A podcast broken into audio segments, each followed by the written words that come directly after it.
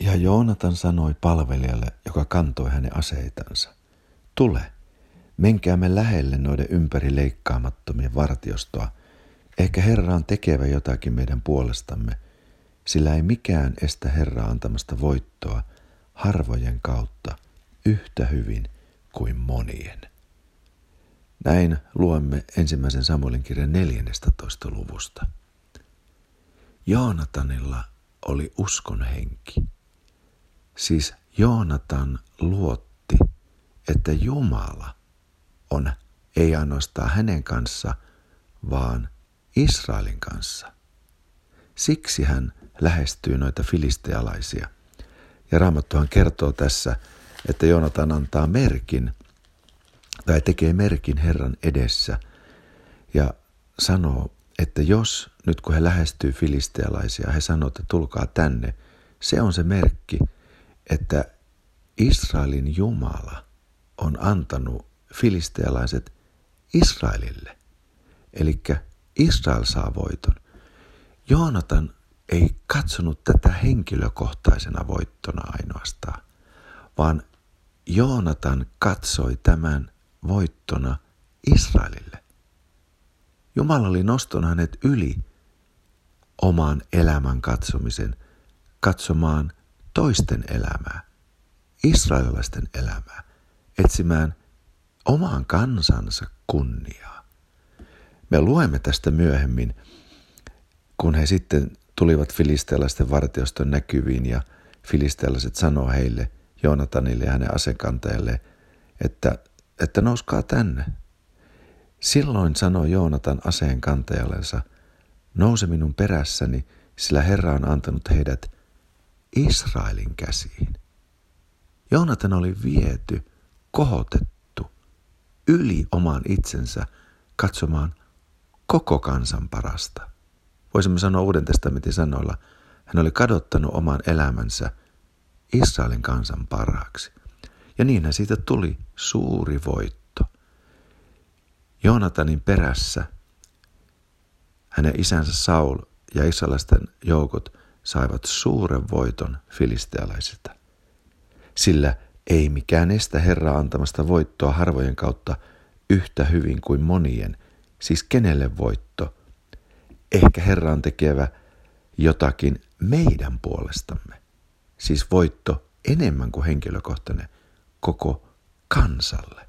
Ja totta kai me Jeesuksen sijaiskuoleman ja ylösnousumuksen kautta ajattelemme, soveltaan tätä Jumalan samaa sanaa nyt hetkeen, ajattelemme koko Jumalan kansan voittoa, Kristuksen ruumiin jäsenten voittoa. Niiden voittoa, jotka vaeltavat valkeudessa – isän Jumalan yhteydessä hänen poikansa Jeesuksen Kristuksen kautta. Joonatanilla oli mielessä kansanvoitto, ei oma voittonsa.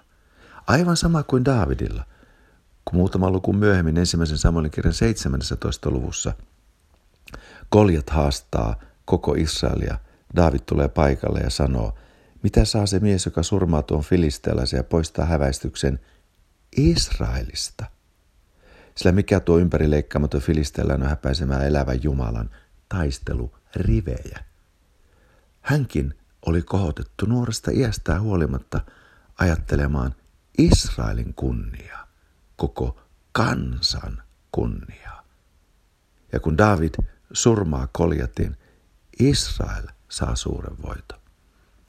Muistatko Moosesta? Mooseskin oli kohotettu ajattelemaan kansansa parasta ja näin kadottamaan oma elämänsä. Ja hän luuli veljensä ymmärtävä, että Jumala hänen kauttansa oli tuova kansalle pelastuksen. Ja myöhemmin se toteutui. Tai ennen kaikkea, kun me ajattelemme meidän mestariamme, meidän Herramme Jeesusta Kristusta.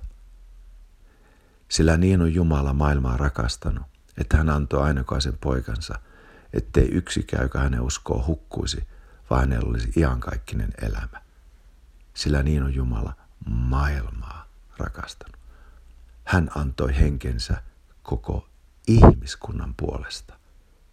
Kristuksessa me näemme tuon täydellisen Jumalan rakkauden, tuon ehtoja asettamatta uskomattoman itsensä antamisen Isä Jumalalle, Isän tahtoa toteuttaakseen.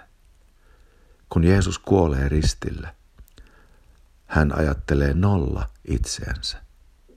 Kaiken, mitä hän tekee, hän sijaisenamme tekee meidän edestämme, ei mitään siinä kohtaa itsensä edestä.